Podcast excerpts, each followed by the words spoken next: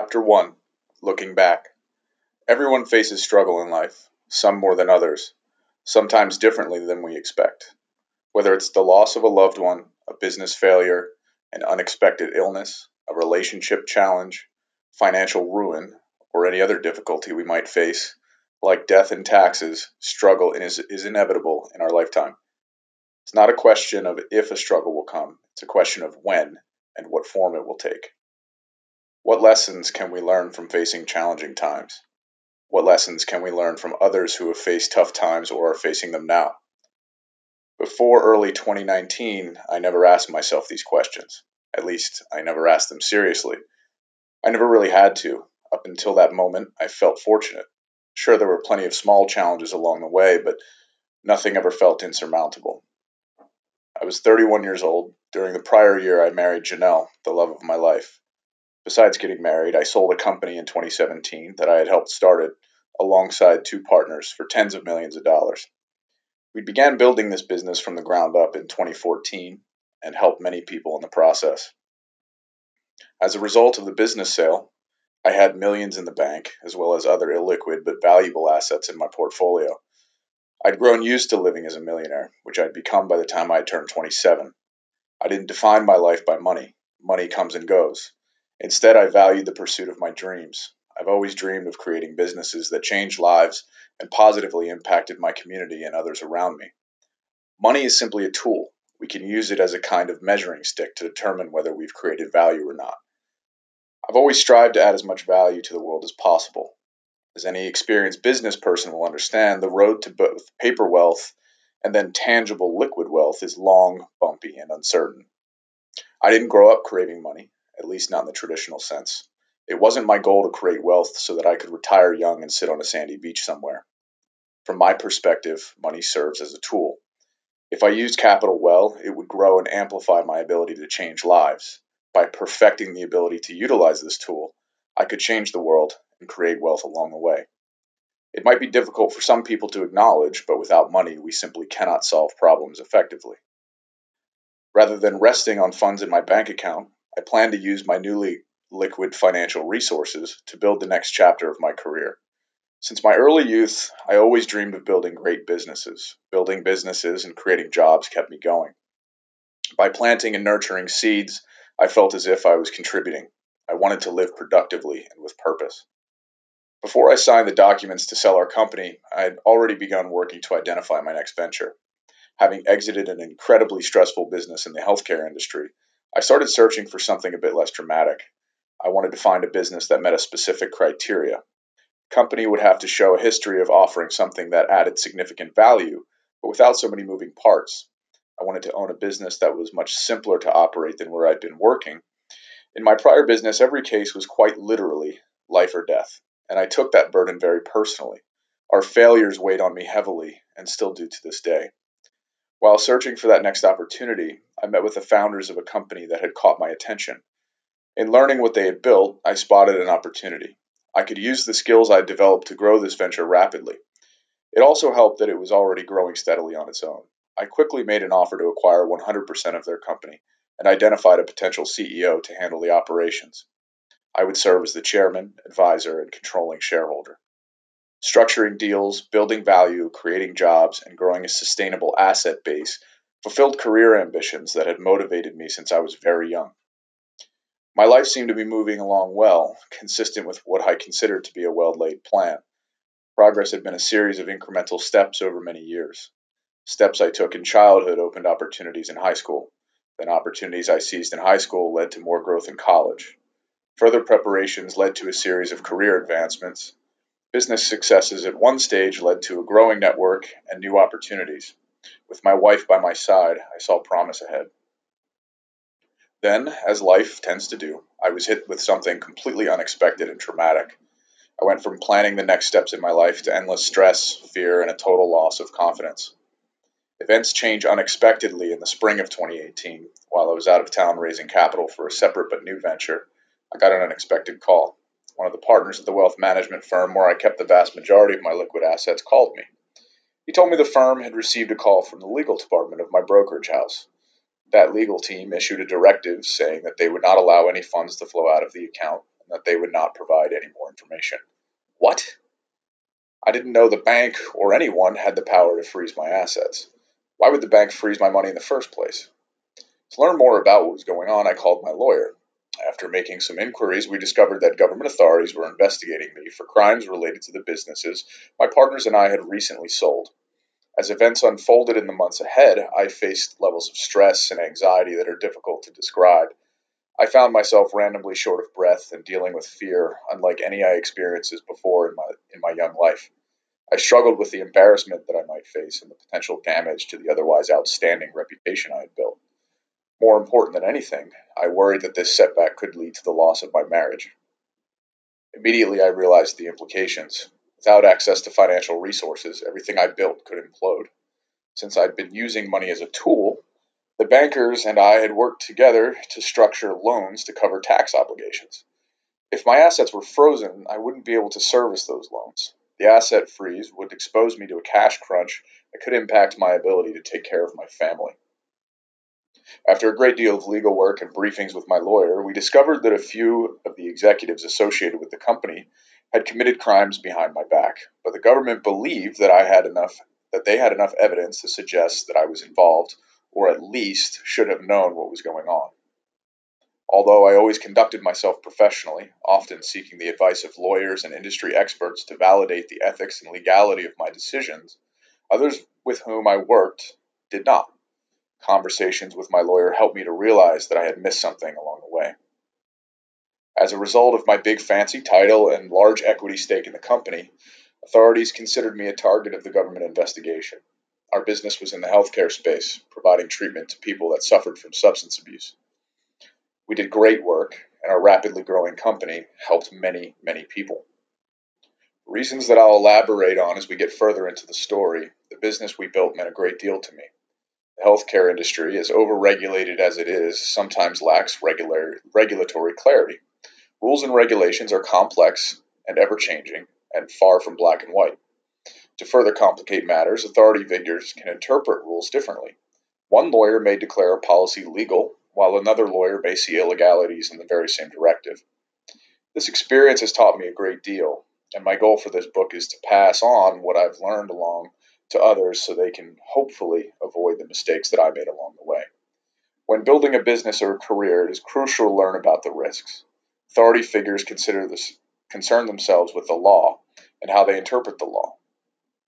When they determine that violations of the law have occurred, they will prosecute, regardless of the participants' good intentions. As an officer of the corporation, I had a responsibility to know about any violations of law. Since I didn't associate with people that broke the law and I didn't knowingly ever break the law, I didn't think I was at personal risk.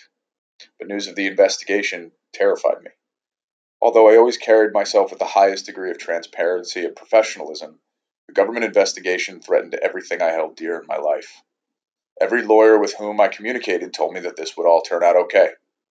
Their words did not comfort me. I've always had a level of distrust with lawyers, and you should too. I couldn't sleep at night. I would drive down the road in a daze, realizing all of the ways that this struggle could derail all I'd been trying to build. When I began to consider that it wasn't only my money on the line, that I could also fa- face the loss of my liberty, I really started to lose it. I immediately began to reflect on all of the real work and impact we had had on other people, taking stock of our journey to grow a business that was responsible for saving and improving so many lives. I didn't understand how others could misconstrue the company I had helped build, or how I could or would commit any crime. I thought about my career choices. I left a thriving career in finance to take on this opportunity, partnering with people whom I truly believed were honest and experienced. I second guessed every decision I had made in the past.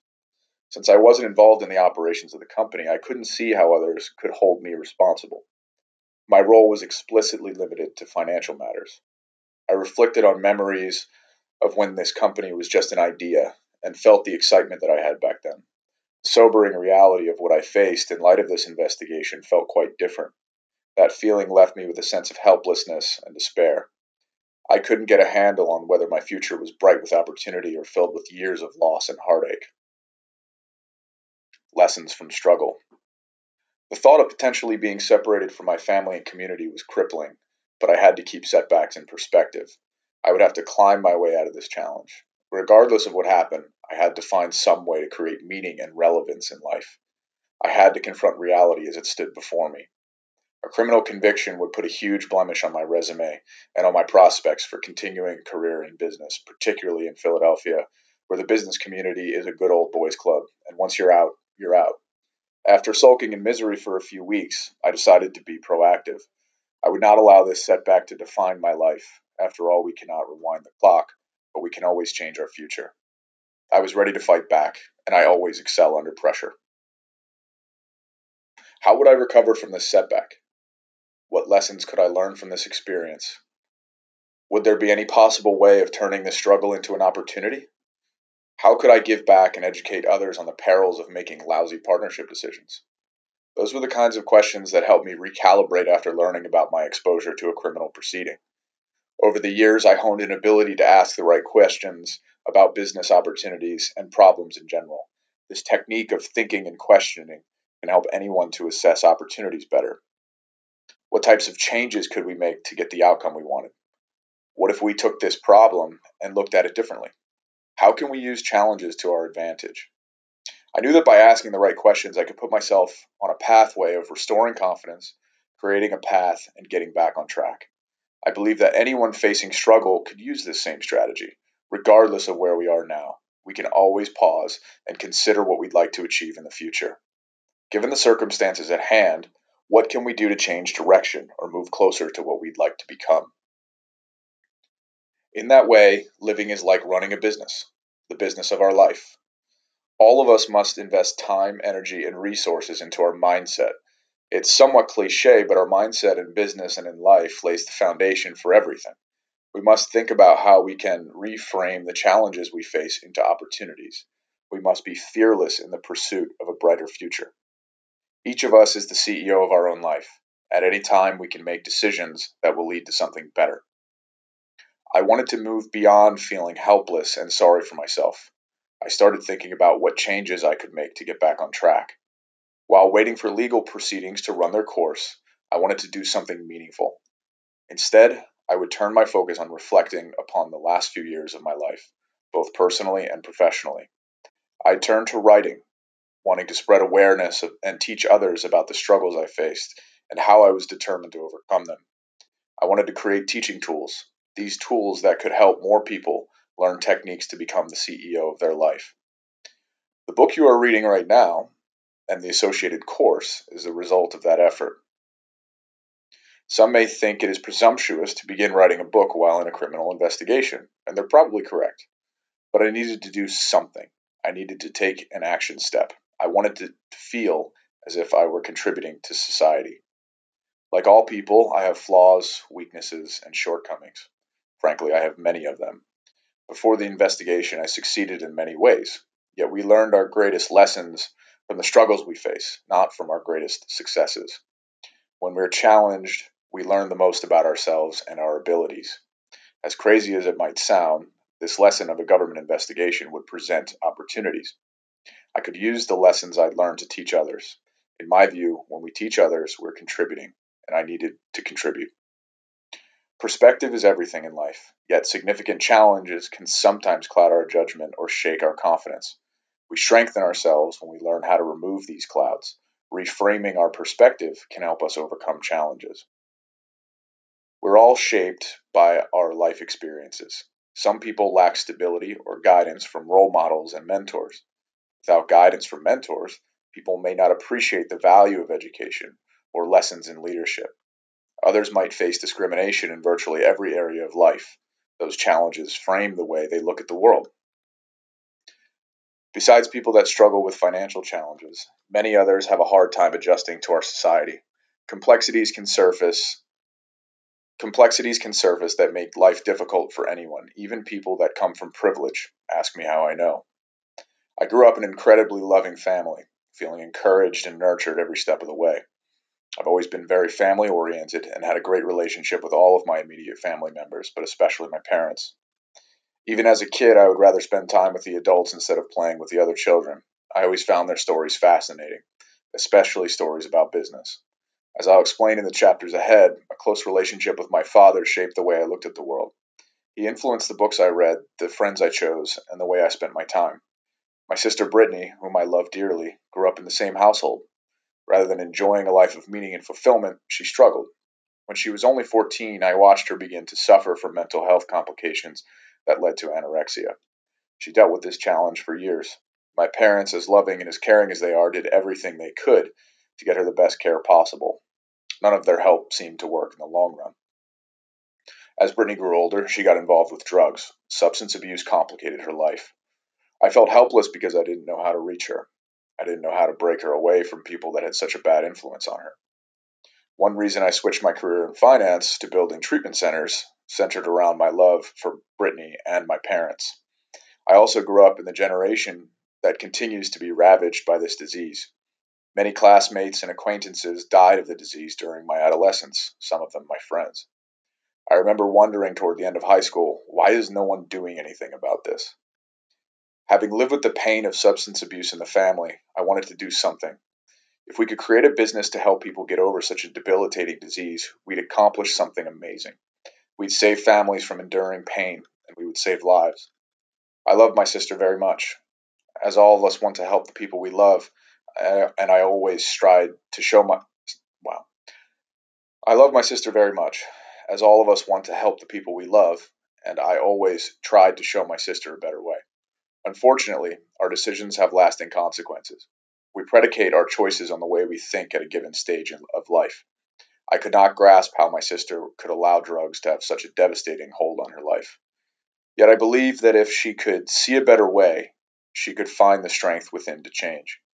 Just as she learned to find pleasure in drugs, I wanted to believe she could learn a healthier, more productive way of living.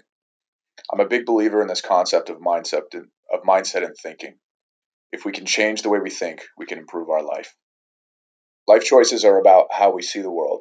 Anyone can make decisions that lead to new opportunities or to seize existing opportunities. Once I became trapped in a criminal, criminal legal proceeding, I knew that I had to recalibrate. I had to start making better decisions. If I were going to overcome the setback of a possible prison term, as well as the financial and reputational damage that would come along with a conviction, I would have to train myself to think differently. I would have to strengthen my mindset. I could not allow the victim mentality to hold me down. I had to become the captain of my ship, making decisions that would steer me out from the storm. Do you believe you're a victim of your life? Mindset. All human beings experience and face setbacks, regardless of where we come from, our economic status, our education level, our resources, our age, we all endure setbacks. At one time or another, life will not go our way. Today, with social media, many people feel compelled to falsify and hide their struggles. Yet, hiding isn't a pathway to confidence or prosperity. We grow stronger by taking deliberate action steps, not by measuring how many followers we have on social media. We can choose how we're going to look at setbacks if we we can choose how we're going to look at setbacks. If we waste energy complaining about things not being fair or not being our fault, we squander our energy and waste an opportunity. There is a better approach. We can look at our circumstances from a position of strength. We can work deliberately to improve our situation. When I first learned that authorities froze my investment account, I struggled with the competing emotions of fear and anger. When I learned that I could face criminal charges or potentially go to prison, I felt outraged and terrified. From my perspective, I couldn't see how anyone could hold me responsible for what others had done. At the time, from my perspective, I knew that I'd done my job well and in a compliant manner. I didn't see how anyone could hold me responsible for bad decisions that my partners or others made, especially since I still wasn't clear about what they did. Like some people that get blinded by a problem, I wanted to blame external forces for the challenges I faced, and I realized that such a mindset would not help me get past the obstacle. Rather than empowering me, such a mindset would make me a victim, as if others had some level of control over what I was or what I would become. Although it was difficult to do so, I had to change my mindset. Instead of complaining about my predicament, I had to do something productive. I needed to find a way to do something positive. Present circumstances wouldn't allow me to apply myself fully to building companies, but complaining about that change wouldn't get me anywhere. I chose to start writing about mindset, creating lessons I could use to teach others. I wanted to show other people how to think differently, it would be one way that I could contribute to the world, even while I felt exposed to challenges that could lead to prison. As you'll hear me repeatedly say, I'll never ask anyone to do or say anything that I'm not doing. When challenges strike us, it is absolutely critical that we recalibrate. We've got to find a new way to make life happen. In the chapters that follow, I'll reveal more details about the development of my career. Thumbnail version is that I had a challenging start after college, but I eventually managed to maneuver my way into my dream job with an incredible mentor that changed my life forever. In that dream role, I relied upon my previous training to build and maintain a portfolio of private equity investments. I worked directly with the CEOs and executives of companies, helping them navigate their challenges and achieve objectives. It was incredibly fascinating work. By studying assets and learning how components would work together, we could find ways to make improvements and create value. We could assess our options with what if questions. What if we did things differently? Could we create more value for the shareholders? Through the work of asking the right questions, we could determine whether it made sense to buy companies, to sell companies, or to work out deals to refinance or merge companies. For every company we wanted to buy, another group wanted to sell. Likewise, for every company we wanted to sell, another group saw an opportunity to buy. We created value through perspective, through how we looked at the world and how we assessed opportunities and risk. I'll always remember a quote by Henry Ford, the well known industrialist famous for building Ford Motors. He said there were two types of people those that thought they could and those that thought they couldn't. Both people were right. What was he saying? Henry Ford taught us that the way we look at the world influences the opportunities we create. Few people realize that Henry Ford failed multiple times before he succeeded. He could barely raise the funding to start Ford Motor Company because he had a horrible track record. Ford refused to allow failure to define him. With a can do mindset, he fundamentally changed transportation and changed the world.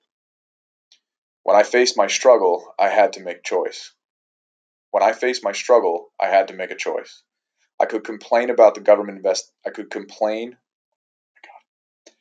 When I faced my struggle, I had to make a choice.